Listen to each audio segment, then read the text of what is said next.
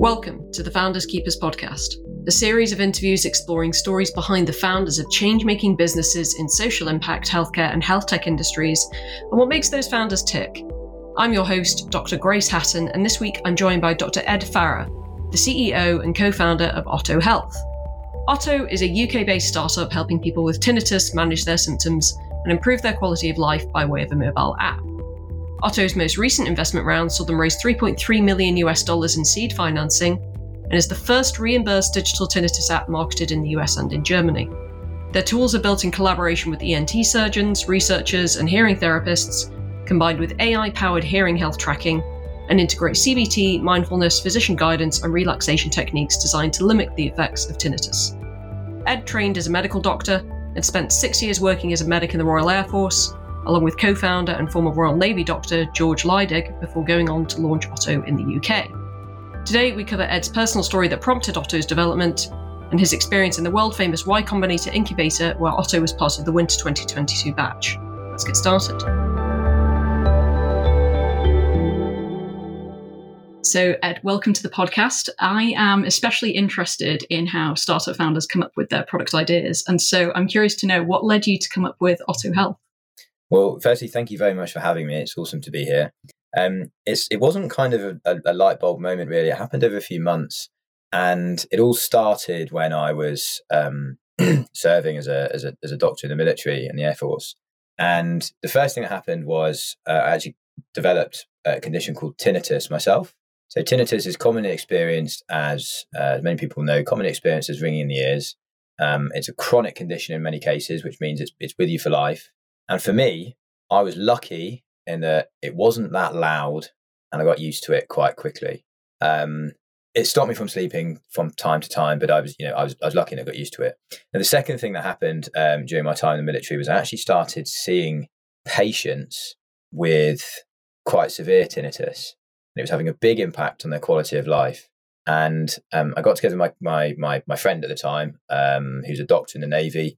George is now my co-founder. And we started sort of discussing, he'd had a similar experience as well. And we started discussing ways in which we could maybe do something about this and create something to help these people with tinnitus. We'd always known we'd wanted to start a business together. We tried to do something at medical school. It was a bit of a failure, to be honest with you. So we thought, look, let's do a proper job of it this time. And this came as sort of a natural career break for both of us. I just finished my time doing core surgical training in the Air Force, and George had just finished his general duties years in the Navy. So we thought, look, let's give this thing a go. Let's build a product to help people manage tinnitus on their own. It's worth adding as well that if you do have tinnitus, it's very, very difficult to get access to help. There's no cure. Effective treatment exists in the form of cognitive behavioural therapy, or CBT, but to access this is very difficult on the NHS and very expensive privately. So we thought, look, let's put CBT into an app, and let's do something about this problem that very clearly exists in healthcare in the UK and the rest of the world, actually. You've talked about tinnitus as a problem that Oto is supporting to address and to support patients with. But when I was a medical student and even as a doctor, it wasn't something that I learned a lot about. You'd see it or hear about it in clinics, and it tended to be left for audiologists or even neurologists. So it was never something I really encountered in clinical practice. So I'm curious to know, how big a problem actually is it, and what is Oto Health doing to solve it? Well, you've described there actually one of the core pieces of the problem, and that is, as doctors, and it was the same for me at medical school, we had spent perhaps an hour learning about tinnitus, more of a symptom of something perhaps more sinister that you needed to recognise instead of a condition in itself. But 1 in 8 people have chronic tinnitus.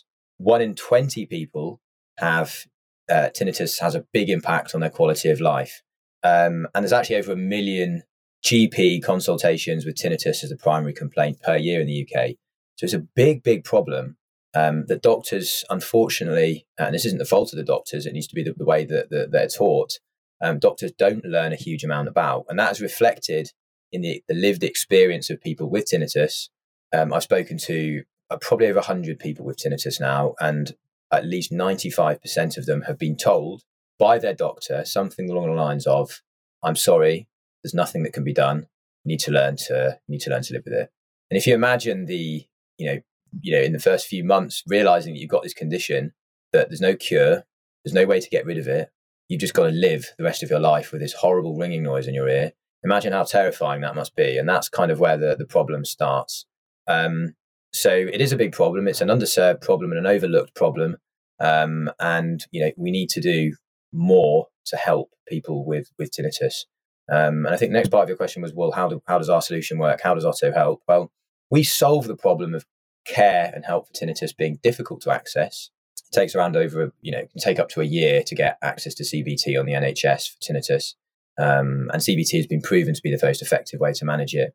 We package CBT and some other therapeutic techniques into a mobile app, and we use these techniques to teach people to manage tinnitus on their own terms. Well, how does that work? I mentioned there was no cure. So CBT works by teaching people to stop noticing the tinnitus. And if they do notice it, it's not distressing for them. They just think, oh, it's my tinnitus. It's not causing any. It's not going to cause a problem. And that process is called habituation. And the way sort of CBT actually helps people to habituate is it interrupts the negative thought cycle that they have when they hear that sound of the ringing, and it changes the brain's response from sort of an anxiety and a stress response to a non-negative response, or not even a response at all. And our app teaches people to do that using recorded audio sessions. So it's kind of like Headspace, but instead of teaching people to meditate, we teach people to habituate. And slightly pivoting in my questions, but Oto Health closed pre-seed funding earlier this year in 2022, as far as I'm aware. So can you talk about your experience of that? Yeah, so we closed a pre-seed round in November of, it came together in November 2021, and everything sort of finished in early 2022. It was a pretty difficult experience personally for me. I'm a first-time founder, and I've not really probably raised money before. So it was a very, very valuable learning experience. And, we've just gone out and raised a seed round, which actually went a lot more successfully than the pre-seed round, because of the things that I'd learned the first time round. So what did I learn from it? Well, the first thing is that raising money as a startup, unless you've raised money before or had a successful exit as a founder, is so hard. It really, really is tough, and it took 6 or 7 months to scrape together. We got a decent size round in the end. We got £500,000, but trying to get to that point and trying to get it over the line was really difficult. And I think the main reason for that was that I didn't properly prepare. I just sort of rushed into it without really doing the adequate preparation. I didn't build relationships with investors beforehand. That's super, super important. And raising money at this stage is all about trust. Does the person trust you with their money? And because I hadn't sort of built these relationships beforehand, I was speaking to a lot of these investors for the first time. And I think that's why it didn't work. And I think the third reason was that I didn't sort of manage the time properly. You need to have all your investor meetings in a very short space of time. For anyone considering raising money, there's lots of things. There's lots of reasons for that, but it's primarily about building momentum, and sort of building building momentum with the conversations you're having. If you're speaking to lots of people in a short space of time, the investors will feel like there's sort of a more of a time pressure to get the round closed. So yeah, but we got there in the end, and it was a great, really valuable experience for me. And I'm sort of glad we did it, because I learned a huge amount about how to raise money that I applied to when we raised money this time around. Well, congratulations on also recently closing seed fundraising. So that's great to hear. And I suppose one question I'm really intrigued to know the answer to is, you were also selected to join the Y Combinator accelerator program around about the same time, so earlier this year. Are you able to shed some light on your experience and your time being part of that? Absolutely. Y Combinator was a game changer for us for a number of reasons. First thing is it taught us a huge amount about how to reach product market fit, which is basically building the right product for the market at the right time. And it's primarily about product development and how that works. And that's the first thing it taught us. The second thing it taught me was a very, very in-depth way to raise, a very, very sort of in-depth teaching about how to raise money. And again, combined with the lessons I had before from the sort of the teaching we got from Y Combinator, really, really helped to close this seed round. And the third thing was it really helped us to set ambitious goals, work out how we were going to hit them, and then hit them. You know, we set ourselves a goal, a revenue goal from the sort of first 3 months. And, you know, it seemed ridiculous at the time. And then we actually hit it, which was really, really helpful when it came to raising money. And it sort of, you know, got us in the habit of setting these ambitious goals and working out how we were going to achieve them. So yeah, it was a game changer for us, and we learned a huge amount. We got support from, you know, some of the best founders and investors in the game, that you have, you know, access to whenever you need, through office hours, and we still have access to them as well. So I'd certainly recommend it to anyone considering it. And how has your relationship with YC continued? Because people I've spoken to who have been part of YC cohorts before, they say it doesn't really end after this 3-month bootcamp that you do. So do you still find that you have good relations with the advisors that you encountered? Do they support you in sort of scaling Oto Health further? Does that work in any particular way? Yeah, so we have 3 group partners who we were encouraged to regularly book office hours with, probably on a weekly basis, and ask questions to. Which we have access to in a Slack channel through the program. We still have access to now as well. And we still book probably office hours with them once every other month, once every month, and once every 6 weeks, actually. If there's any sort of pressing questions, and they're on hand to help when we need. What would you say is the scrappiest thing that you've done to date for the business? Good question. I would say probably raising the pre-seed round, because I just had to keep going at it. And it's very, very tempting when you get told no, you know, over 50, 60 times by so many different people, to just think, oh, this isn't going well. This isn't working. Let's come back at it. And I just, for whatever reason, just thought, you know, I just need to stick this out, and we just need to get there. And I kept at it, and, you know, just did, you know, accepted really small checks from people, and just really, really pushed to get it closed. And I think getting that round together was definitely that. And obviously you've touched upon how much of a challenge that was with regards to raising pre-seed investment, but are there any that sort of really stand out challenges you say that you've encountered so far in building a business? Yeah, there's been lots of challenges, and anyone that's sort of worked in a startup or had a startup will know that, you know, that every day has different challenges. A few other big challenges have been sort of medical device, regulatory difficulties. We actually decided against registering as a medical device. Oto is a health and wellness app. It's not a cure or a treatment for tinnitus. It teaches you how to manage tinnitus yourself. So it's certainly not a treatment. And that was a deliberate reason, because it was deliberately done, because we did go down the medical device route, but it's very, very expensive, and it's very, very time consuming, and it really slows down product development. You have to document, you know, in very, very large amounts of detail, any change you make to the product. And we realized that would have been very restrictive for us. So we decided, instead of sort of going down the tinnitus treatment route, we'd go down the, you know, the tinnitus support, and, you know, helping people to learn to habituate. So we're not treating tinnitus itself. We're helping people manage the distress that comes with tinnitus. But that was sort of, you know, there was a difficult decision to be made, after a lot of time spent thinking about it.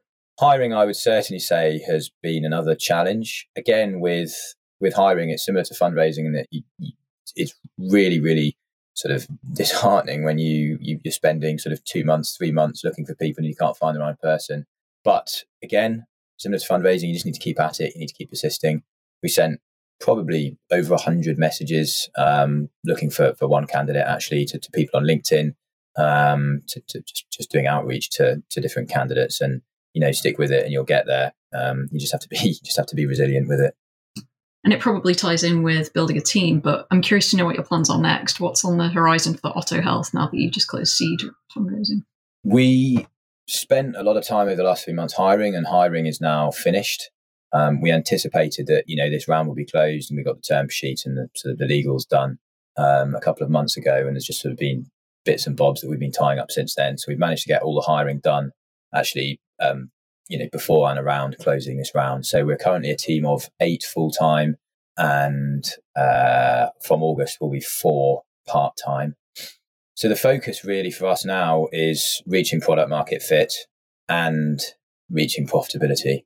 You'll know that there's been changes in the economic sort of the economic environment, macroeconomic, and in the world, in the startup world as well. Over the last 10 years, it's been very, very cheap for startups to raise money, and I wouldn't say easy, but it wasn't. It was certainly possible to raise money at a good valuation over the last 10 years, but that's now changed, and it's going to be even harder to access capital, which means that we now need to focus on building a sustainable business for the long term.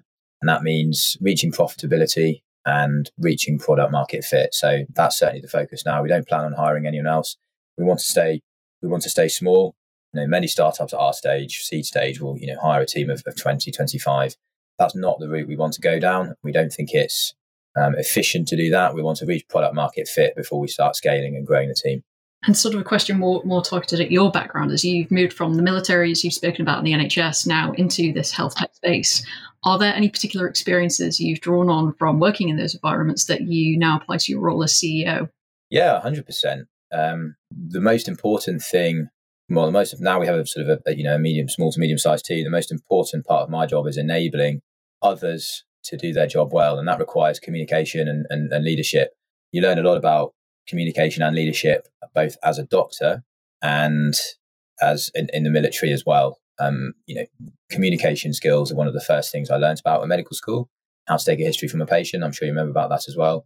How to communicate with other members of staff, and those skills are almost certainly transferable. Communication in both talking to our users, talking to our customers.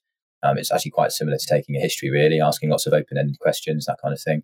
But also communicating with the rest of the team, and enabling them to do their best. I'm very lucky to work with a very skilled and talented team. Most of them far more skilled and talented. Well, in fact, all of them far more skilled and talented than I am. I need to make sure that I can put the things in place to enable them to do their job to their best of their ability. And leading on from that, can you tell me what a typical workday looks like for you, if such a typical day exists? Kind of does and it kind of doesn't. It depends on the day. It depends on the week of what I'm doing. The last few months I spent probably 60, 70% of my time working on fundraising. It's been hugely, hugely time intensive and resource intensive.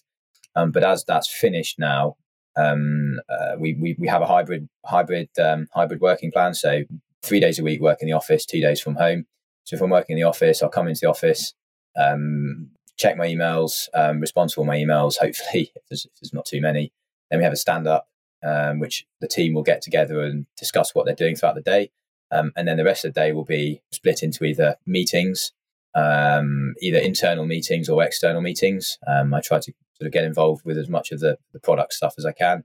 Or external meetings will be talking to potential partners, if I'm fundraising, investors, and sort of managing any other external stakeholders that so need it. I spend a lot of time, but I spend some time on kind of HR things as well. So, people management and working out how to optimize the processes in the team. Bit of a loaded question, but would you do anything differently if you were to start again? Absolutely not. I thought you were going to say, would I do anything differently? Absolutely, yes.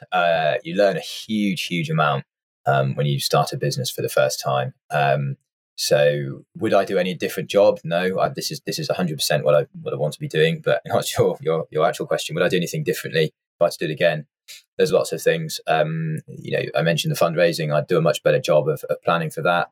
I spent a lot more time talking to users in the early days. That's so important to understand your customers. We would have launched quicker. Lean methodology, get something out into the market as quickly as possible. We spent too long messing around, fiddling with things, trying to make it too perfect. And I think I'd probably just take more risks as well. You want to play it very safe in the early days because, especially coming from a medical background, you're taught not to really take risks or take big risks because it's people's lives you're dealing with. But in this case, taking risks I think can pay off, and it's really important to make decisions quickly. Making the wrong decision is better than not making a decision at all, because you will learn from it quickly. I would say if I was to go back and do it again, George and I were talking about this, I think we could probably get to where we are now in, you know, probably half the time it's taken us to get to where we are. But, you know, you learn something new every day, and as the business progresses and goes to the next stage, it's not something you've done before, so you have to learn how to do it from scratch.